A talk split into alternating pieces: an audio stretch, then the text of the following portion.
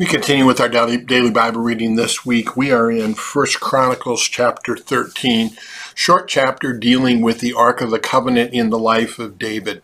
Now, you got to put your Sunday school hat on again, your Old Testament hat on again. If you remember, the Ark of the Covenant was this box, this this wooden, very special, unique box that God told the children of Israel to create as they go through the wilderness to be the visible um, symbol of God's presence with them, a traveling symbol that went with them uh, wherever they went until the time when they finally got to settle in the promised land, build the temple, and then the Ark of the Covenant goes in the temple.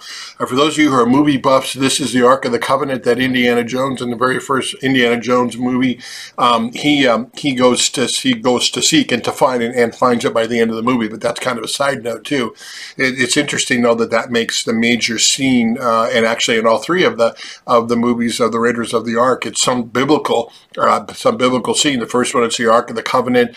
Uh, the second one I, I forget which one that was, but I know in the last one they're looking for the chalice that Jesus supposedly that they found that Jesus used in the upper room with his disciples. But again, that, I bring that up because to show you the impact of the Bible on our society, even on on people who aren't Christian like you and me, who hold to the scriptures. Yeah, the impact of that Bible, and it's funny that the the Bible comes under uh, you know heavy, heavy, heavy scrutiny uh, by many people outside of the church trying to disprove it, and yet so much of what's in the Bible uh, infiltrates the, the life of even secular society um, uh, all over the place. But anyway, back to back to uh, First Chronicles chapter 13. So the Ark of the Covenant uh, is this special, unique, and God gives all the dimensions of that Ark, what's supposed to be on that Ark.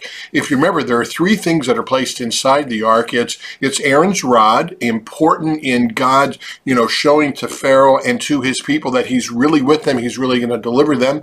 There's manna, uh, a sign of God's providing for them on a regular basis and a day-to-day basis. So there's a little jar of manna there too. And then, of course, there's the the covenant, which is the Ten Commandments that, that Moses got from God on Mount Sinai, uh, being God saying, hey, um, you are so precious to me. I want to show you and give you boundaries by which you should live, that you can be at peace with me and you can be at peace with one another. And of course, those Ten Commandments still apply to us today. Um, those commandments that, you know, symbolically Moses throws down when he sees the people uh, down on the mountain uh, breaking all of those commandments by, by uh, showing their allegiance to some other golden calf. But of course, uh, those commandments that you and I continue to break every day, but those commandments that were held perfectly by Jesus Christ, and then by his death and his resurrection, he pays the price that we should have paid because of that, and we win uh, we win forgiveness. So, so here we go. Uh, and if you read chapter 13 short, notice that uh, poor Uzziah, um, he's trying to just help keep the, the Ark of the Covenant from tipping off of the cart that they have it on. And when he touches that Ark, God strikes him dead. And we look at that and we say, wow, man, God, you know, why are you, why are you focusing so much on one detail? But here's what I want you to think of.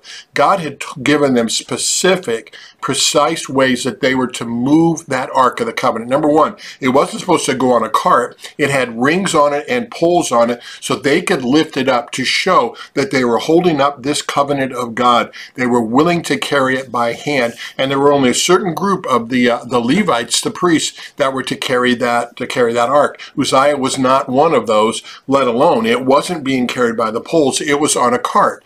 And again, God being uh, uh, showing that details are important to him. And here's why I think that's so important. Um, when, when, when I make a promise, let's say I make a promise, hey, I'm going to wax my car twice a year, um, it's probably not going to happen all the time. But you got to make that promise too. But we need to know that when God makes a promise, details are important to him.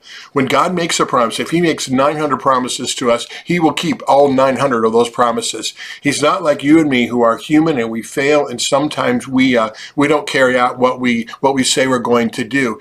God is in the details always, and every single detail is important to him, and every single promise he will keep.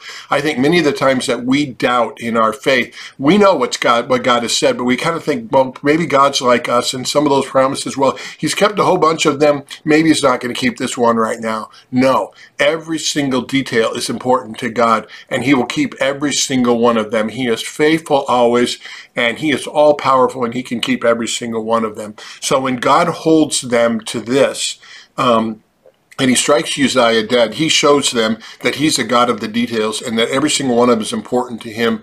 And God knows every single one of us, and he's going to keep all those promises.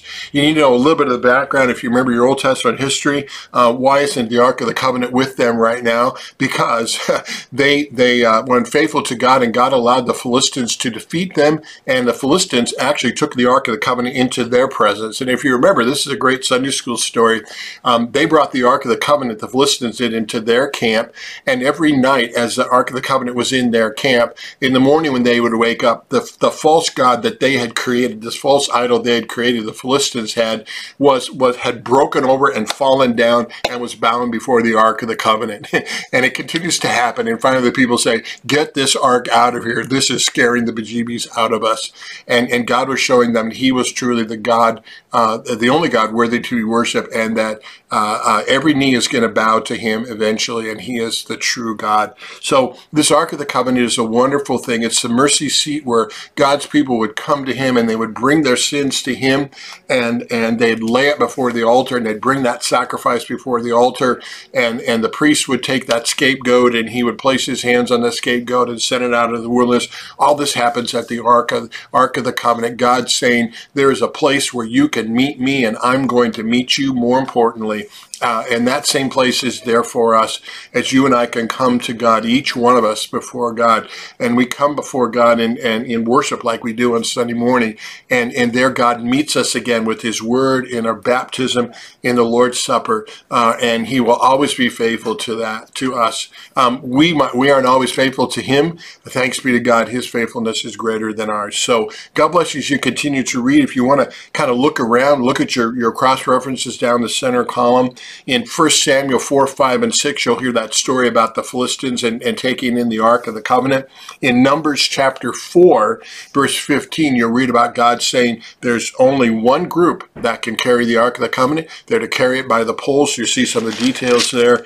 And just do some hunting around some more in your cross-reference verses because remember, Chronicles is doing some repeating of what we have earlier in Scripture to emphasize the importance of that for us. Thought this was going to be a short one today, but never quite works that way.